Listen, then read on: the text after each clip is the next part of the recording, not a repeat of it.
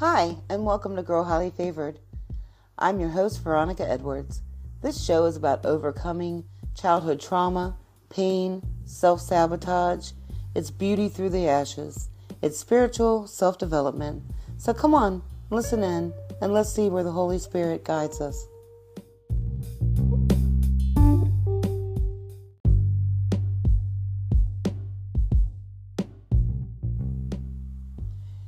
One of my testimony, I shared my parents' short and tragic love story that ended with my dad accidentally being shot and killed in a hunting accident at the age of 18, and my 17 year old mother grieving the entire time that she carried me. I spoke about me being angry with God and with the man who shot my father, and I lost a sense of belief, a sense of belief in God and there being any justice. My mother had said that the man who shot my dad was charged in his death, and that he was a young military man who ironically had a wife who was also pregnant with their first baby. She'd tell me the story of how the charges against him were ruled accidental and that he was let go. And that after court, her and him took a walk together. She said that she told him she wanted him to go on with his life and to not let what happened haunt or destroy him. And she let him know that she forgave him. And she seemed to expect or feel that I should do the same. But I didn't. I often thought of him throughout my life. I wondered if his baby was a girl. Did he have a daughter? Was he a good father?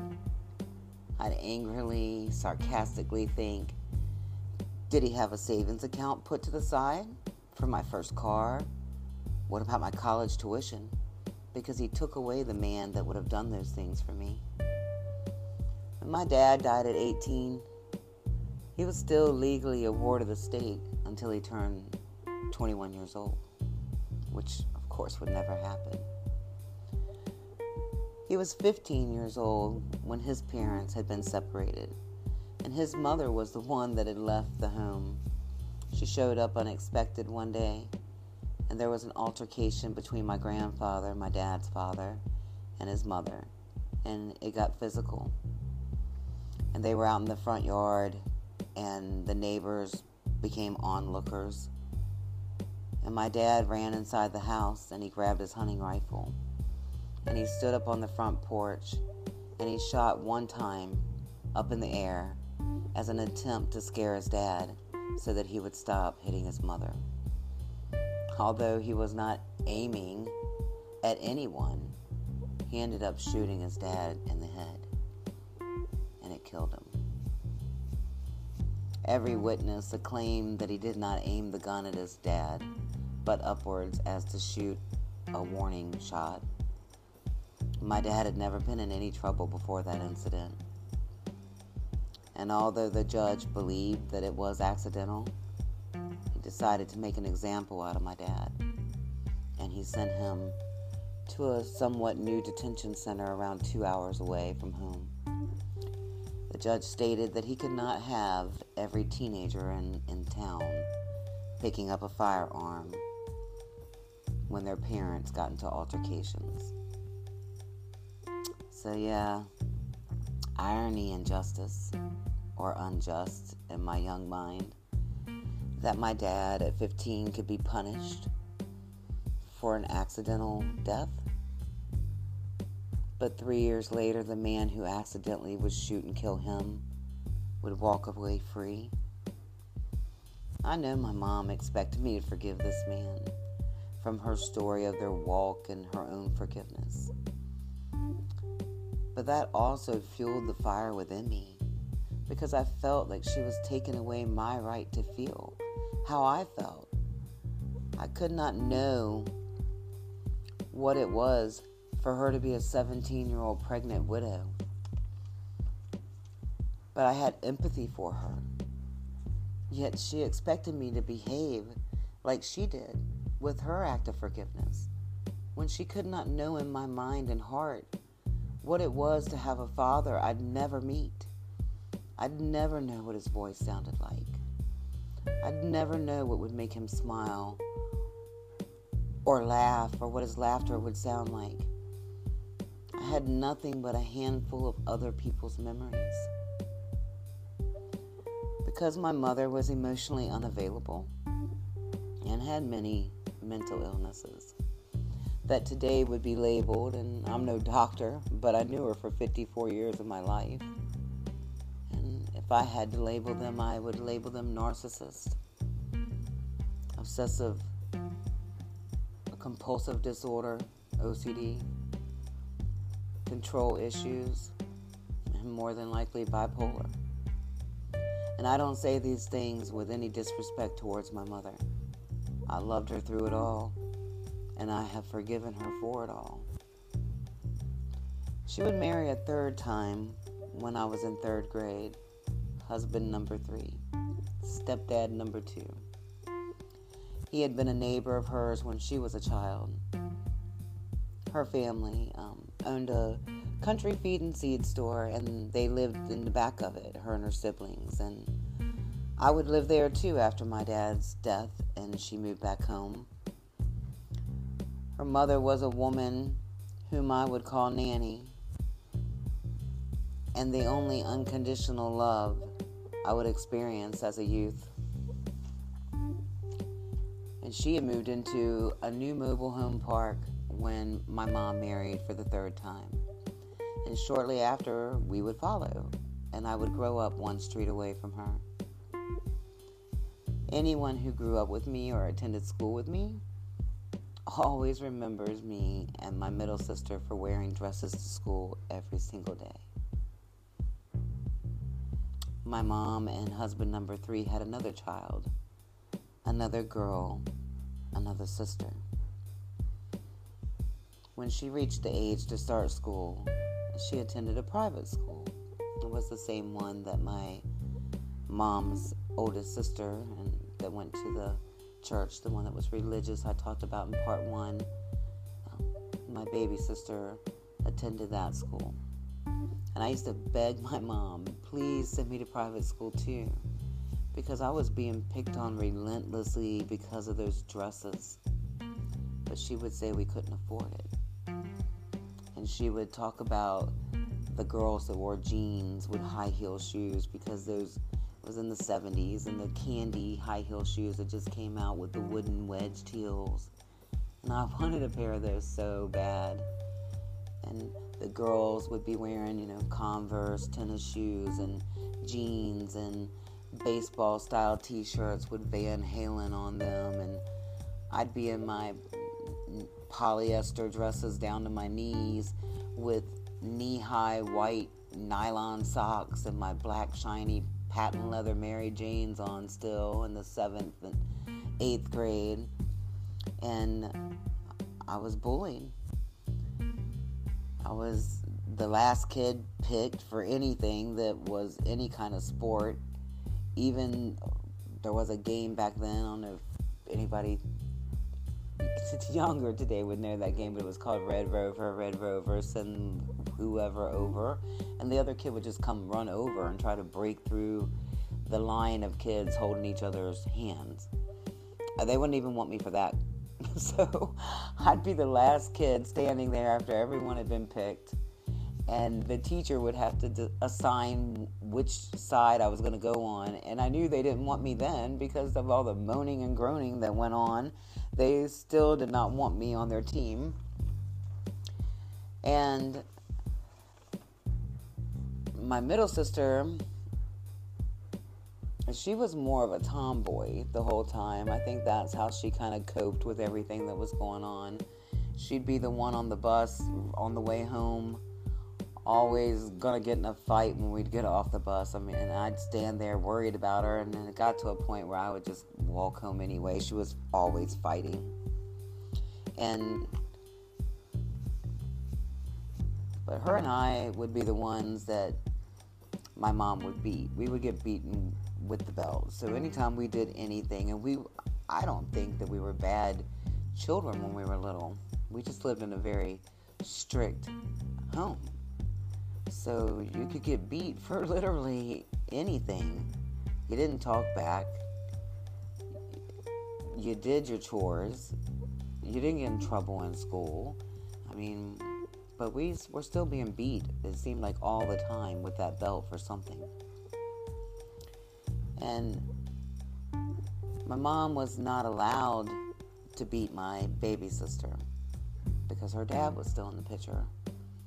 And her dad would not allow my mother to beat her. Although I'm not going to say that she didn't suffer any abuse because when he wouldn't be around, she may not have gotten beat with the belt, but she'd get slapped in the mouth or be talking, she would be talked to harshly and still get enough verbal and emotional, somewhat mental abuse. She just didn't get the beatings we got. We didn't have any friends. Once my mother allowed a little girl from the neighborhood to come in and play with me. but when the little girl said she needed to use the bathroom, my mother made her go home. She told her she couldn't use our bathroom. She'd have to she could go home and use her bathroom and then she could come back. The little girl never came back. We had gotten a three to four foot above ground pool one summer.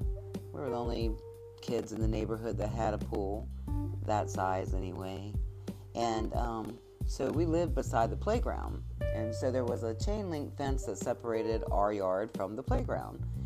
And there would be uh, six kids, you know, or so lined up at the fence with their little fingers inside the chain links. And they'd have their bathing suits on and have their towels with them. And my mom never let one of them come over. She would sit on the back deck and she would say things like, the nerve of their parents they're going to send those kids with their bathing suits on and their towels in tow. Like, I'm going to let them come over here. The moment something would happen to one of them or they would drown in the pool, they'd be wanting to sue me for everything I got. And not one of them got to get in the pool. However, on the other side of our neighborhood, there was that one family, and these kids probably got picked on more than we did because they were like old school Pentecostal religion. So they were the ones that never, they didn't wear makeup, they never cut their hair, they didn't wear jewelry, they wore dresses all the time too. Like, even worse off, actually. And I don't know if they thought so. I don't know what happened behind closed doors in their house if they were eh, living the same abuse on many levels, but they were able to come over and get in our pool once. And they wore their culottes and their t-shirts as they swam and played around in the pool.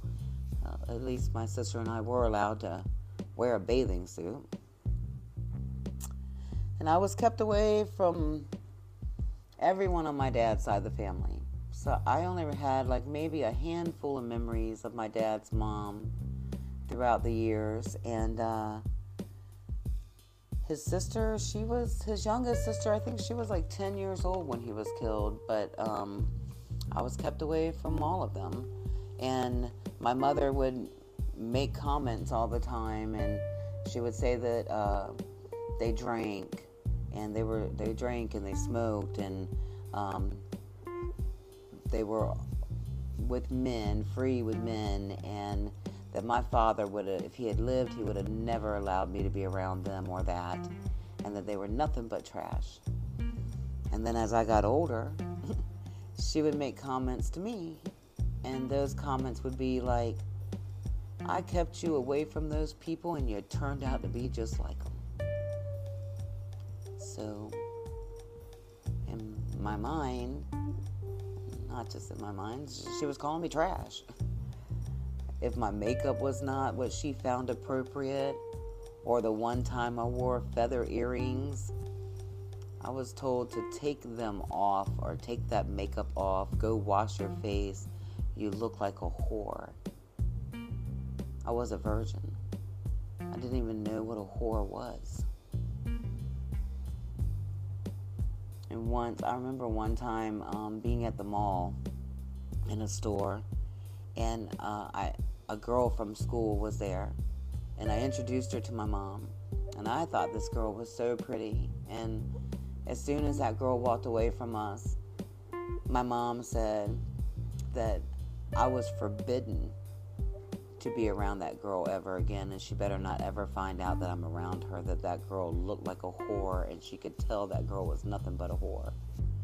And I had best not let her find out that I was had anything to do with her or was around her. So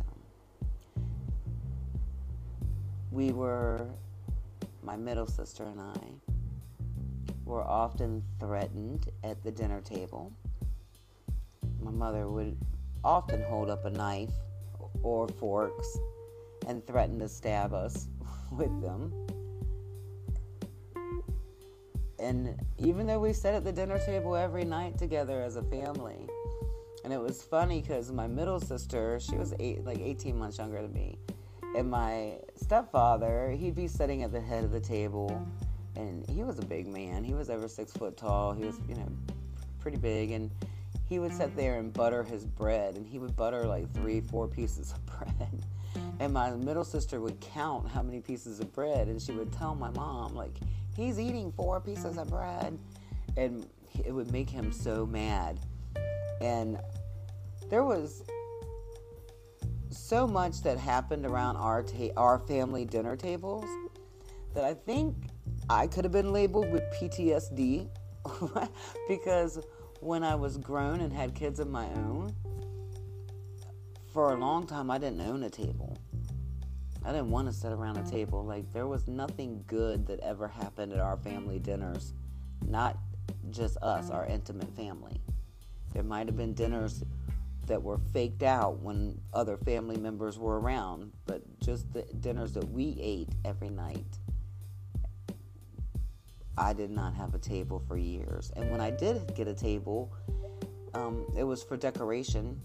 It might have been like something cheap that came along with the living room suit that I bought or something, but it was for decoration. It, we never set it. I never sat at the table with my children and ate. They either went, took their plates to their room and ate while they watched TV, or we sat at the coffee table together in the living room and would watch TV and eat. We never sat at a table and ate. And that had to do with the things that happened in my childhood around a family dinner table. And my my middle sister and I would spend many nights being sent to bed without dinner. Uh, so early that the sun would still be up for hours. And I remember one time um, before my mom actually married um, husband number three stepdad number two. That's what I'm just going to call him. And um, and we were living in the apartment still. And she w- had become the manager of those apartments. And so she had a key to everything. And one night, my sister and I, we were in our room sleeping. We had little twin beds across the room from each other. And he came in the room and he woke us up. And he woke us up real excited. And he was like, Girls, girls, get up, get up, get up. He's like, and we're like waking up and we're like, what? You know, like what? And and thinking something happened. And he's like, no, everything's good. He's like, go get your bathing suits. Go put your bathing suits on. We're going to the pool. He's like, your mom's at the pool waiting for us. Come on, get your bathing suits on. And my sister and I, neither one got out of that bed. Other little kids may have jumped up and ran and got their bathing suits and started getting their bathing suits on. Her and I looked at each other from across the room and didn't move he kept on and on and on excitedly telling us, It's okay, it's okay, get your bathing suits on.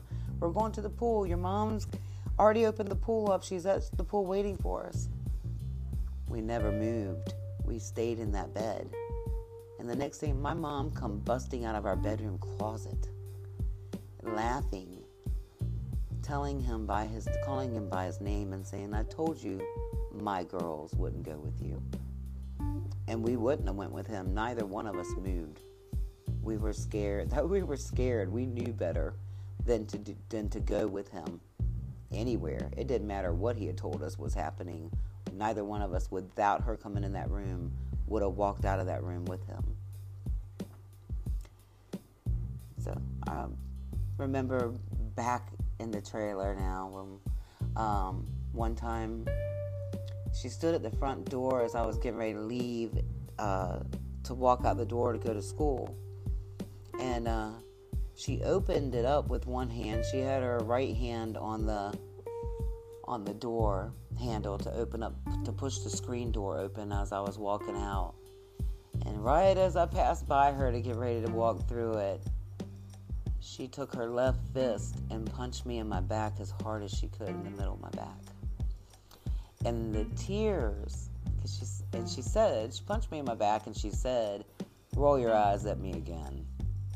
And I, I didn't even know I had rolled them at her, but I could have um, um, in my 50s and I still roll my eyes. But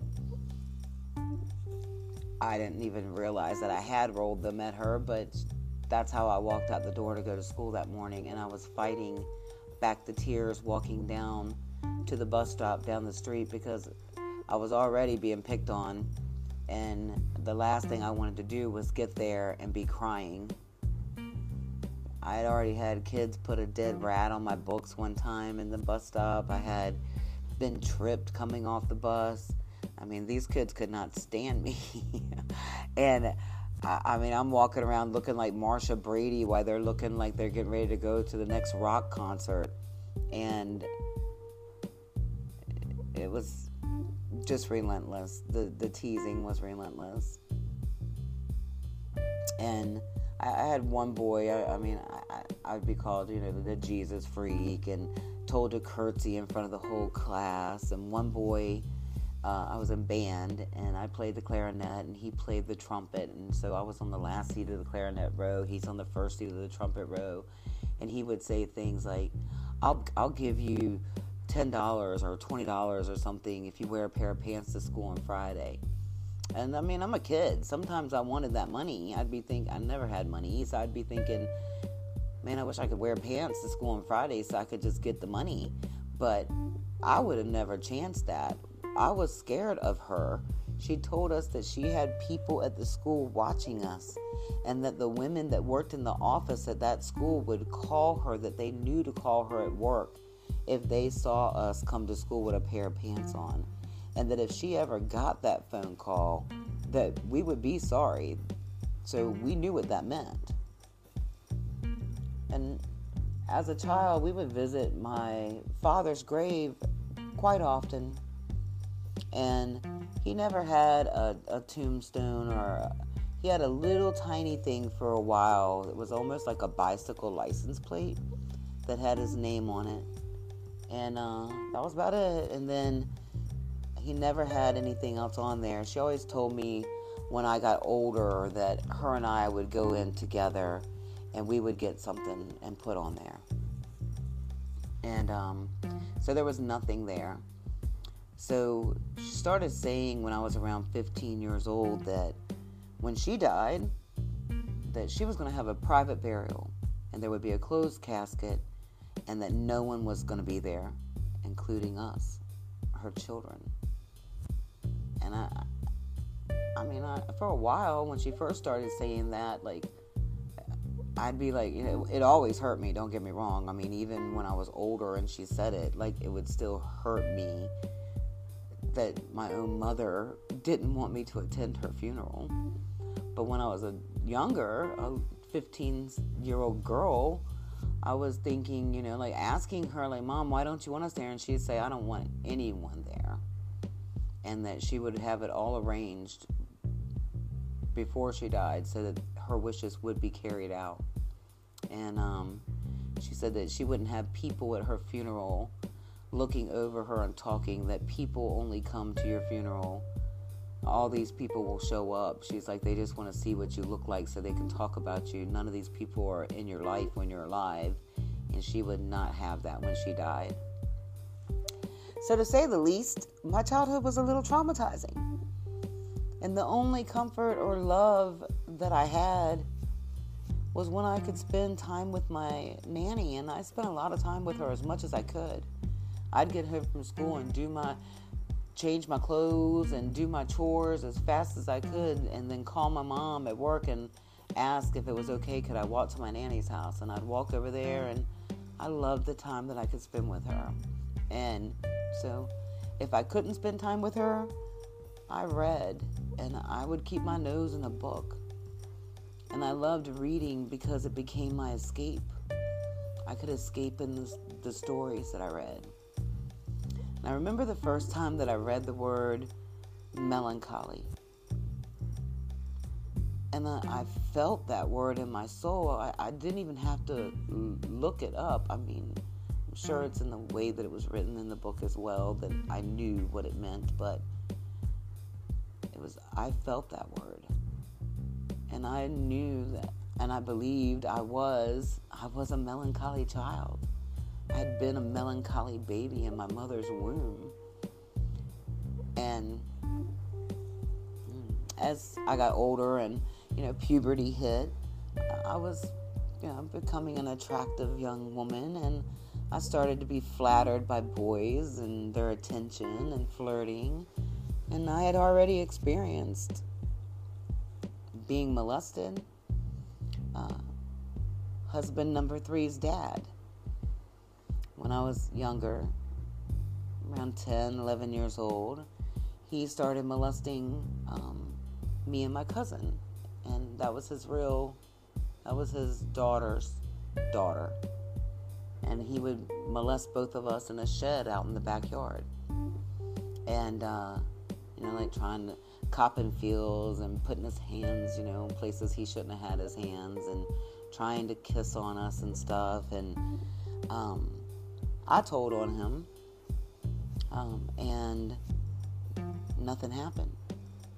I was told that they confronted him and that he played deaf and dumb and that he said that uh, he couldn't hear good, and that he would came in and he would just put his hands like under my shirt just to, so I could feel how cold his hands were.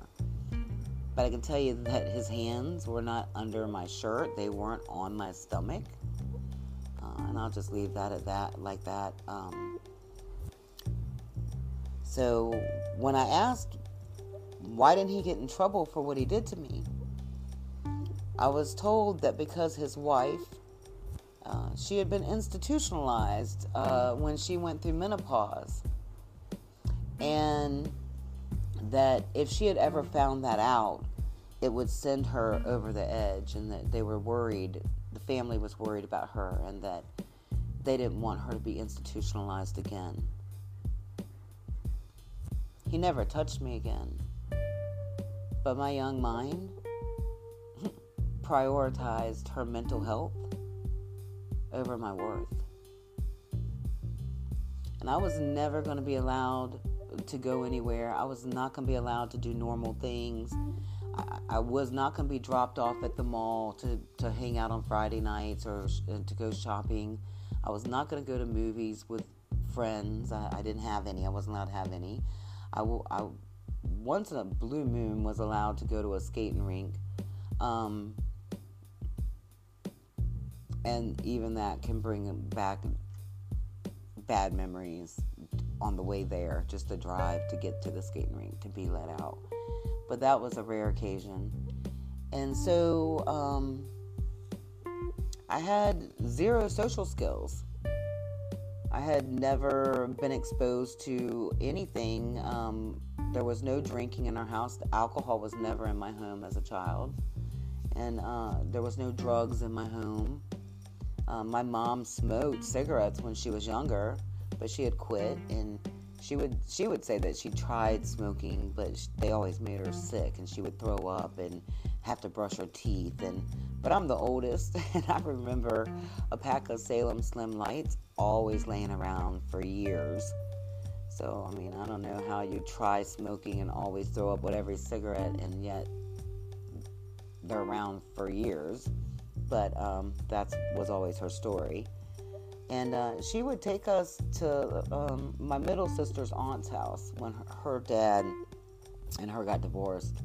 Uh, we'd go to her aunt's, his sister's house, and she would hang out there, and there'd be a couple guys there that she knew, and um, the her kids, her the aunt's kids were older. They were like in their early twenties and stuff, and we were told, me and my sister, on the way there, my middle sister, that she would look at us in the rearview mirror and her eyes would be all squinted and she'd talk through her teeth and she would, you know, let us know that when we got there, that we better sit on that couch and act like little ladies and that we better not be moving all around and that if anyone asked us did we want anything, we were to say no thank you. And we would sit there for hours now, this is in the 70s. We didn't have cable TV. They had them big box TVs that sat on the floor, like in a console thing, a console TV, I guess is what they were called. And there was like, um, I don't, I think we were watching westerns. You watched whatever came on that channel. And I remember I could have turned my head over my left shoulder and stretched a little bit and saw her sitting at a big round oval well, oval table in the dining room area there with everybody sitting around it with her. And she would sit there and drink coffee and smoke cigarettes and talk for hours. And my sister and I were allowed to we'd have to say like can I use the bathroom? And then it would be go back and get right back on that couch and sit until she was ready to leave and that's what we did. And people would always compliment her and they would tell her your girls are so good. Your girls are so pretty. They're always dressed so nice. They're so clean. I wish I wish I was your daughter. I wish I was your kid. And she took a lot of pride in that. Um, a lot of pride in that. And she held on to that for her whole life. She, she that pride was something she held on to. And she would I, I think like you know the old saying you know how people don't know what goes on behind closed doors. Um, they didn't know the real her. She took a lot of pride in herself. I mean, she was beautiful. She had a great figure. She kept herself polished on the outside on the outside, it looked like we were a wholesome family with values and morals. But behind closed doors, we were anything but. And that's where I'm going to end part two of my testimony. Um, and in part three, uh, you have to stay tuned because uh, I want to tell you it gets better, but it's not going to get better yet. Um, so stay tuned.